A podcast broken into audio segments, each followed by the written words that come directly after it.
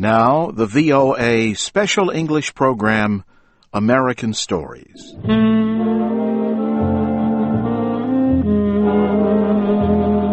Our story today is called The Birthmark. It was written by Nathaniel Hawthorne. Here is Barbara Klein with the story.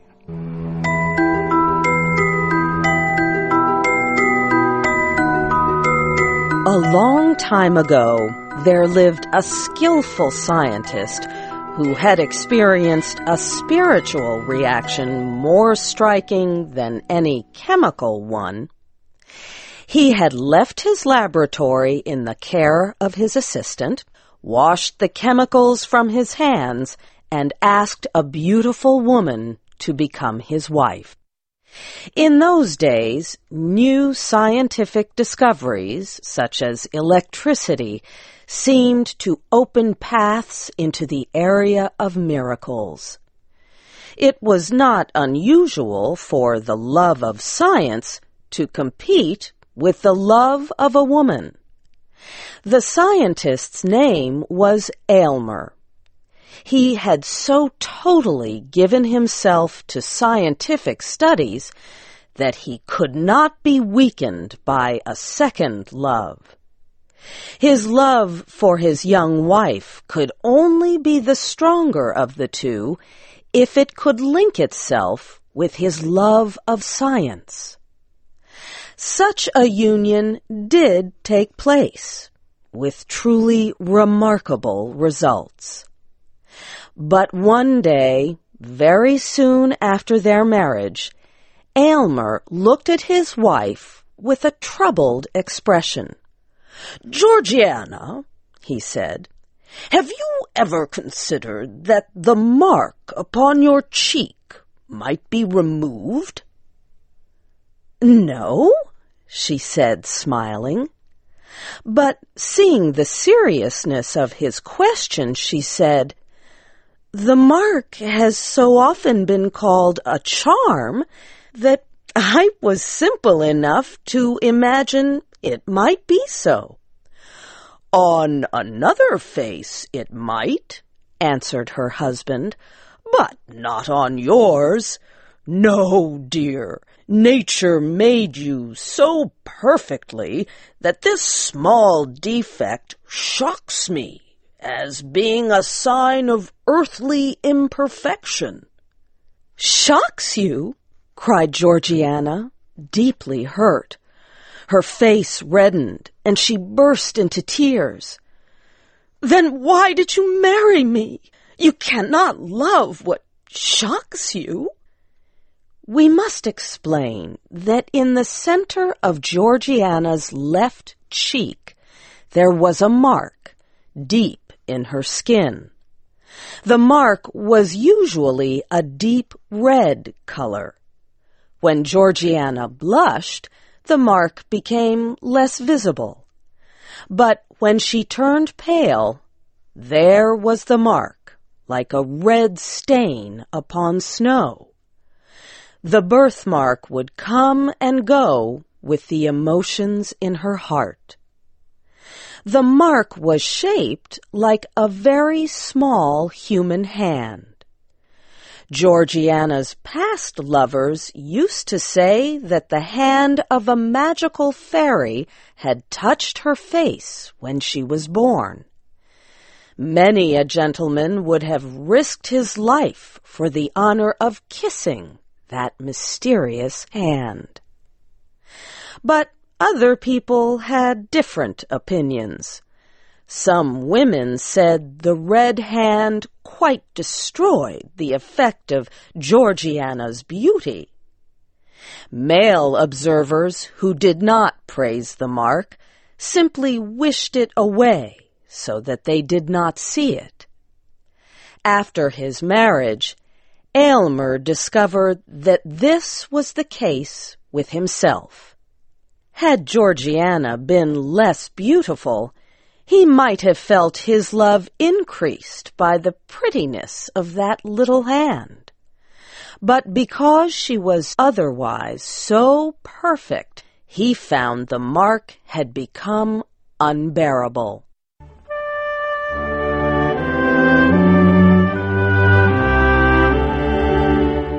Aylmer saw the mark as a sign of his wife's eventual sadness, sickness, and death.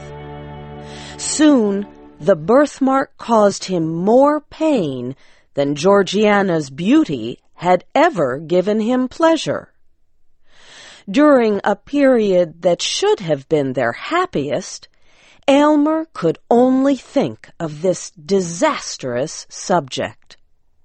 With the morning light, Aylmer opened his eyes upon his wife's face and recognized the sign of imperfection. When they sat together in the evening near the fire, he would look at the mark. Georgiana soon began to fear his look. His expression would make her face go pale, and the birthmark would stand out like a red jewel on white stone. Do you remember, dear Aylmer, about the dream you had last night about this hateful mark? she asked with a weak smile. None, none whatever, answered Aylmer, surprised. The mind is in a sad state when sleep cannot control its ghosts and allows them to break free with their secrets. Aylmer now remembered his dream. He had imagined himself with his assistant, Aminadab, trying to remove the birthmark with an operation. But the deeper his knife went, the deeper the small hand sank until it had caught hold of Georgiana's heart. Aylmer felt guilty remembering the dream. Aylmer, said Georgiana, I do not know what the cost would be to both of us to remove this birthmark. Removing it could deform my face or damage my health. Dearest Georgiana, I have spent much thought on the subject, said Aylmer. I am sure it can be removed. Then let the attempt be made, at any risk, said Georgiana. Life is not worth living while this hateful mark makes me the object of your horror. You have deep science and have made great discoveries. Remove this little mark for the sake of your peace and my own. Dearest wife, cried Aylmer, do not doubt my power. I am ready to make this cheek as perfect as its pair. Her husband gently kissed her right cheek, the one without the red hand.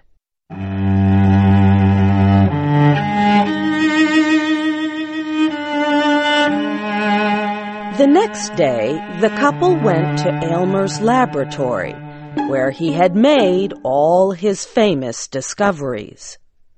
Georgiana would live in a beautiful room he had prepared nearby, while he worked tirelessly in his lab.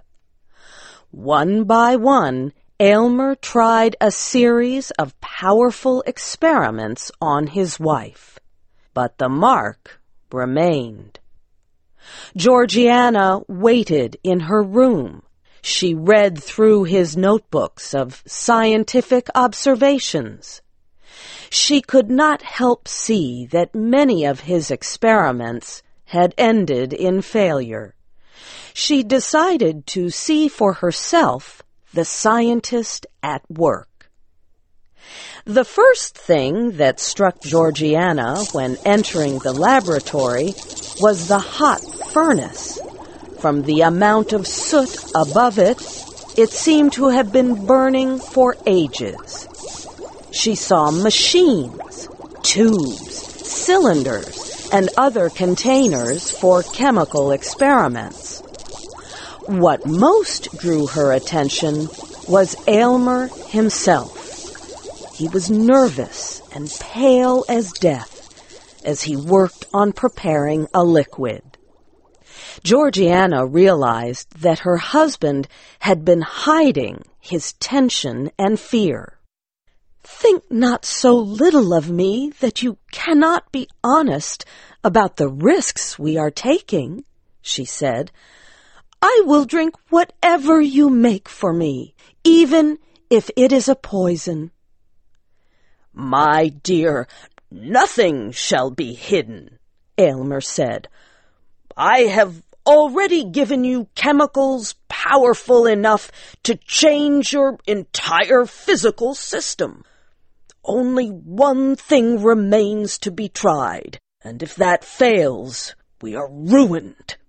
He led her back to her room, where she waited once more, alone with her thoughts. She hoped that for just one moment she could satisfy her husband's highest ideals, but she realized then that his mind would forever be on the march, always requiring something newer, better, and more perfect. Hours later, Aylmer returned carrying a crystal glass with a colorless liquid. The chemical process went perfectly, he said. Unless all my science has tricked me, it cannot fail. To test the liquid, he placed a drop in the soil of a dying flower growing in a pot in the room. In a few moments, the plant became healthy and green once more. I do not need proof. Georgiana said quietly. Give me the glass. I'm happy to put my life in your hands. She drank the liquid and immediately fell asleep. Aylmer sat next to his wife, observing her and taking notes. He noted everything her breathing, the movement of an eyelid. He stared at the birthmark and slowly, with every breath that came and went, it lost some of its brightness. By heaven! It's nearly gone, said Aylmer. Success! Success! He opened the window coverings to see her face in daylight. She was so pale. Georgiana opened her eyes and looked into the mirror her husband held. She tried to smile as she saw the barely visible mark. My poor Aylmer, she said gently, you have aimed so high, with so high and pure a feeling, you have rejected the best the earth could offer. I am dying, dearest. It was true. The hand on her face had been her link to life. As the last trace of color disappeared from her cheek, she gave her last breath. Blinded by a meaningless imperfection and an impossible goal, Aylmer had thrown away her life, and with it his chance for happiness. In trying to improve his lovely wife, he had failed to realize she had been perfect all along.